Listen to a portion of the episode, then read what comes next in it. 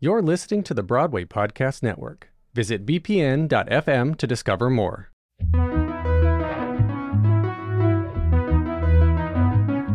It was early in the fall, and for no reason at all, I went to see the social worker. Hi, I'm Joe Iconis. And I'm Jennifer Ashley Tepper. You're listening to the album podcast, and today we're talking about Social Worker, which is a song from my musical The Black Suits. This song is sung on the album by Nick Blaemire, who originated the role of Chris in the Black Suits in New York. And you'll get to hear a lot about the journey of this song on this episode.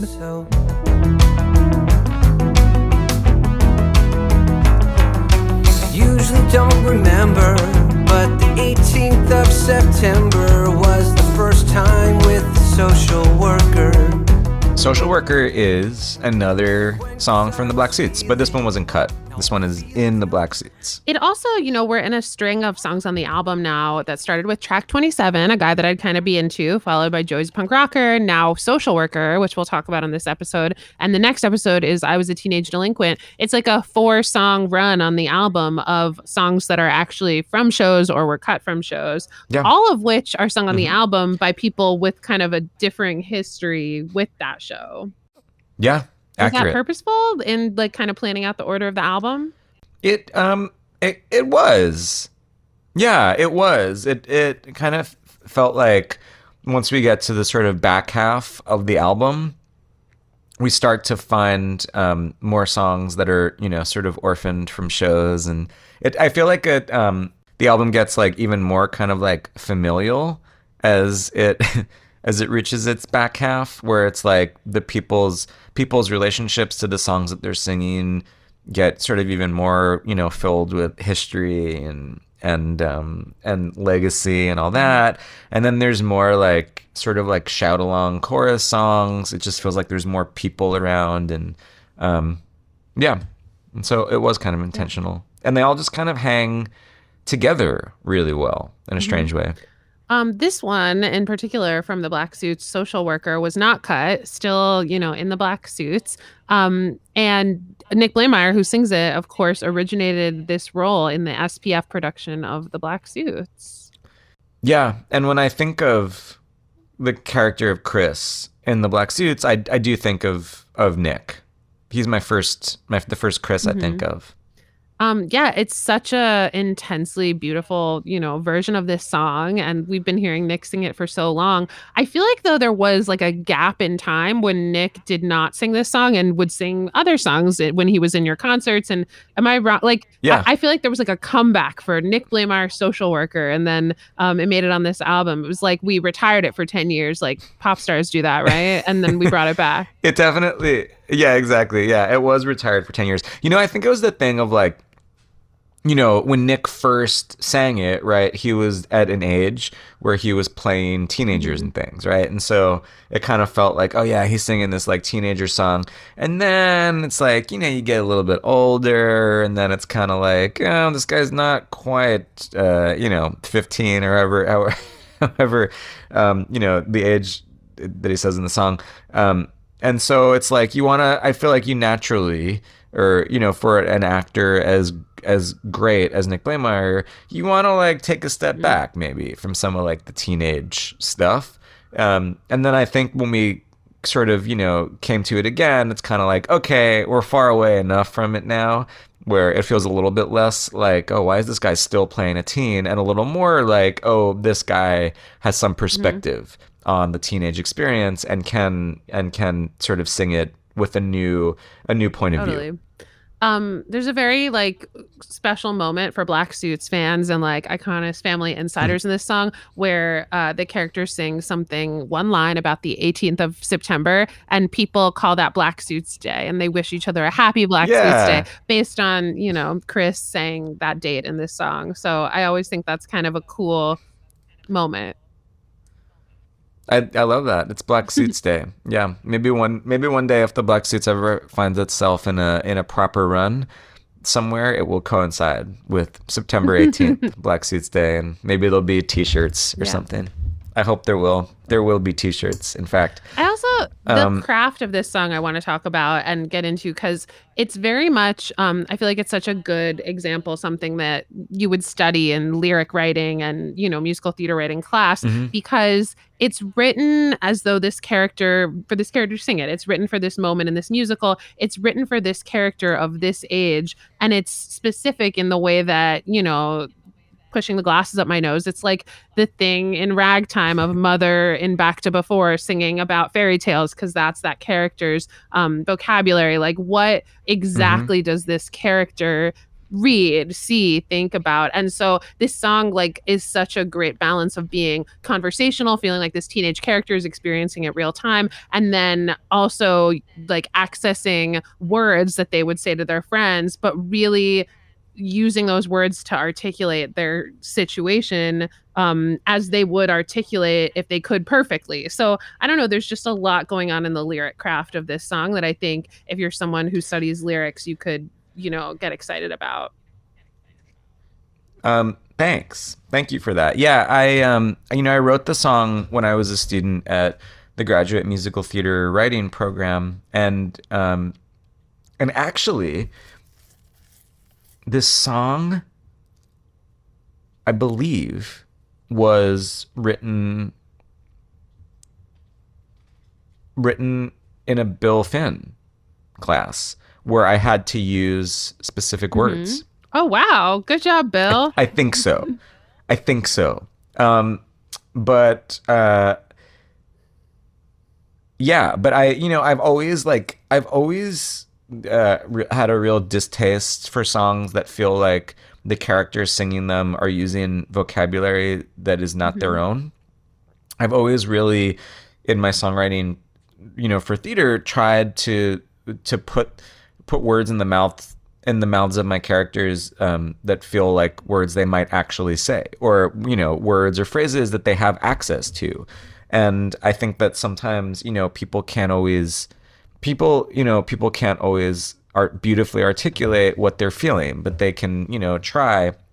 I think the amazing thing about musical theater is that even if people don't have the words, the the music gives us the information. You know, the music gives us what they're what they're feeling, even if they can't quite summon it up to to describe it.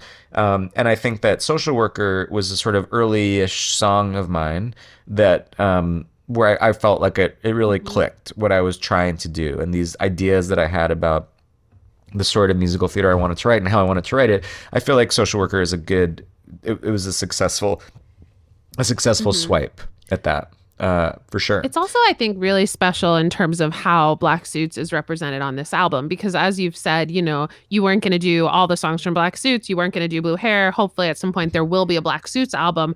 But, you know, we've already Yeah. kind of gone into how Annie Golden singing Joey's Punk Rocker carries on a bit of the legacy of the Black Suits and Social Worker, which, again, like Nick Blaemire, you know, brought that to life and originated the role of Chris in New York and is so incredible at the intensity of it and, and all of it. And then it's kind of like a little um, hint of what's to come when we get the original Black Suits cast at the end of this album singing a song that you'll hear about on a future podcast episode. But it just, it feels like it's sort of like, you know, sprinkled in a little bit of the legacy of the Black Suits throughout this album. And that this song kind of helps you point towards the later moment on the album.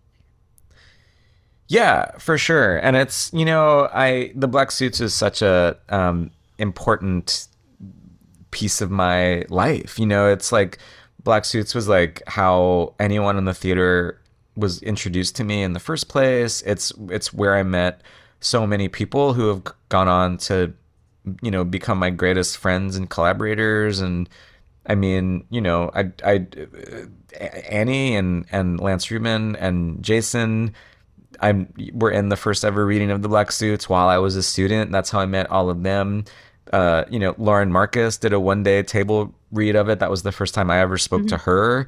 Um, it, it's, I mean, just countless people uh, have sort of come through black suits and you know and and i mean the story of the black suits and its kind of life in um in new york and beyond uh, I think really would would be kind of its own podcast because it was really quite an insane uh, journey that really, you know, I'm that I that I still feel the repercussions of, um, or the you know the the the waves of or something. Um, so yeah, so it feels appropriate that it is represented on the album as much as it is and sort of as sprinkled throughout as it is.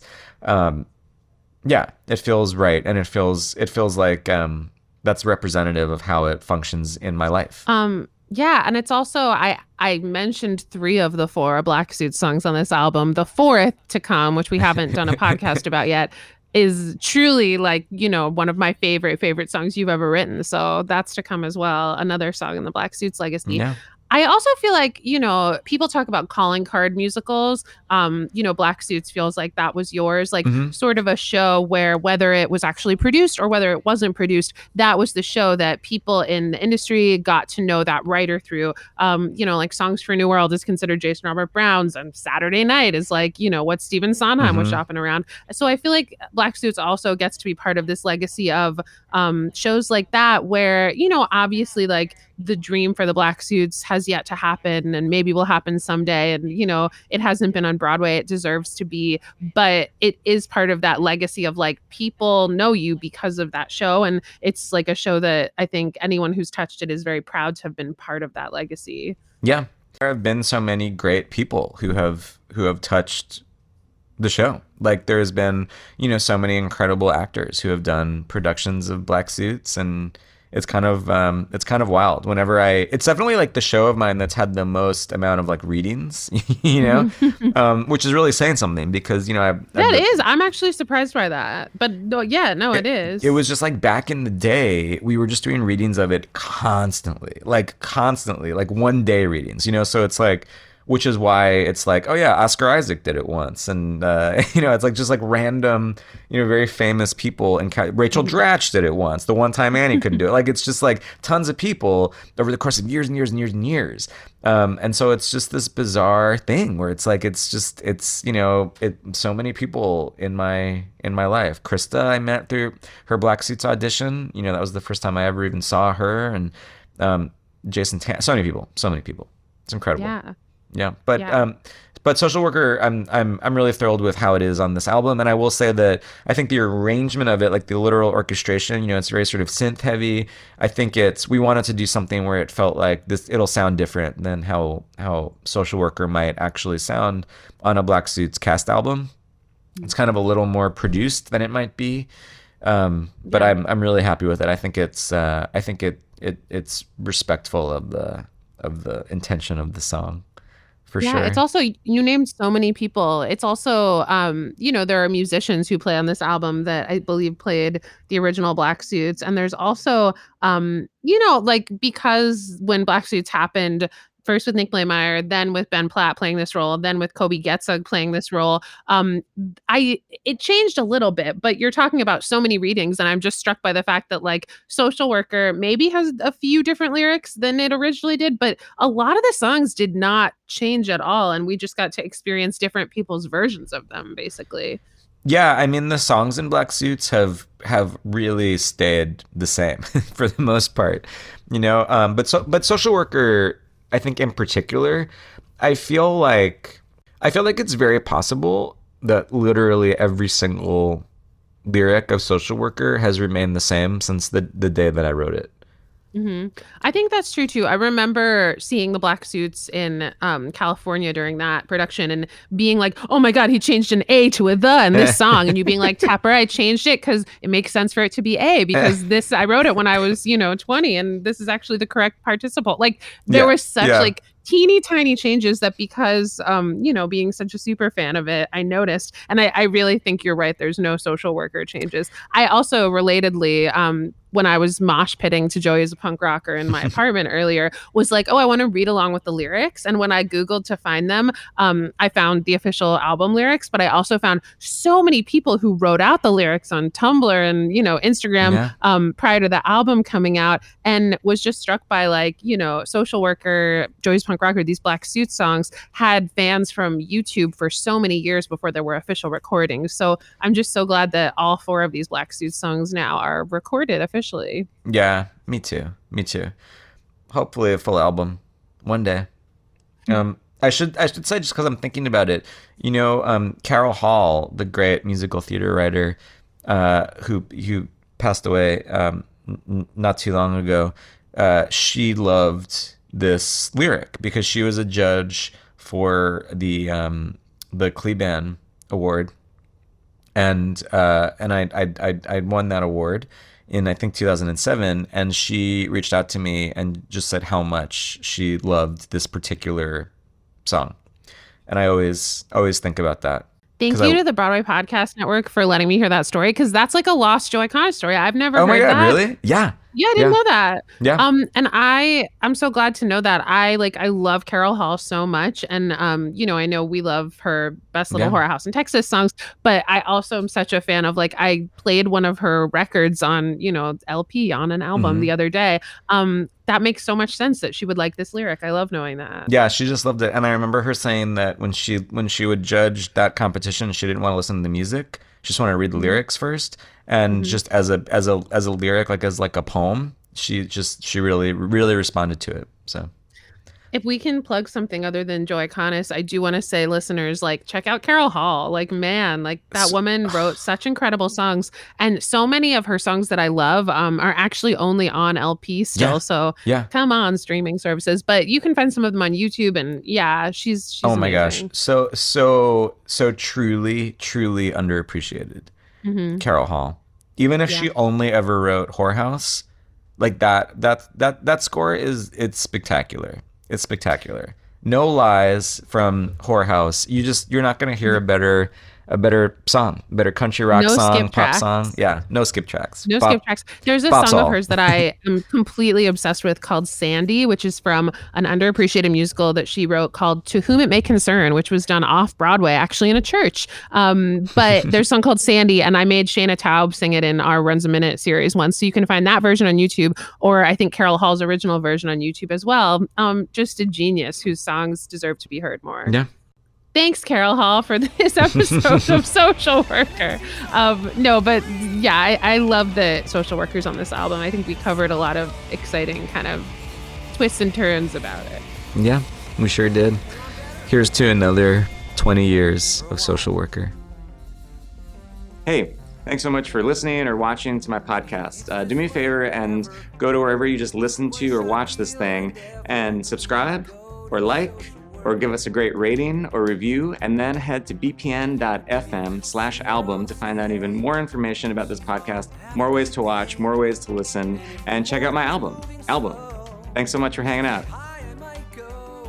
Album Podcast is executive produced by Liz Armstrong, produced by Dori Berinstein, Alan Seales, Kim Garris, and the rest of the team at the Broadway Podcast Network. Be sure to visit bpn.fm slash album for both audio and video versions of this podcast and to listen to Album.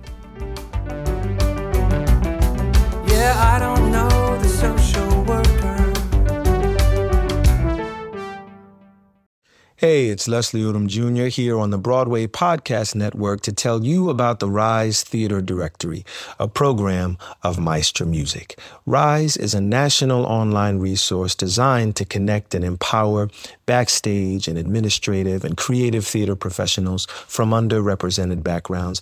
If you work or aspire to work in the theater community, this can help you find your next project. And if you hire theater professionals, search the Rise Theater Directory to find your next team. Create your profile now and get more information by visiting risetheater.org. That's theater with an R E R I S E T H E A T R E dot org because only together we rise.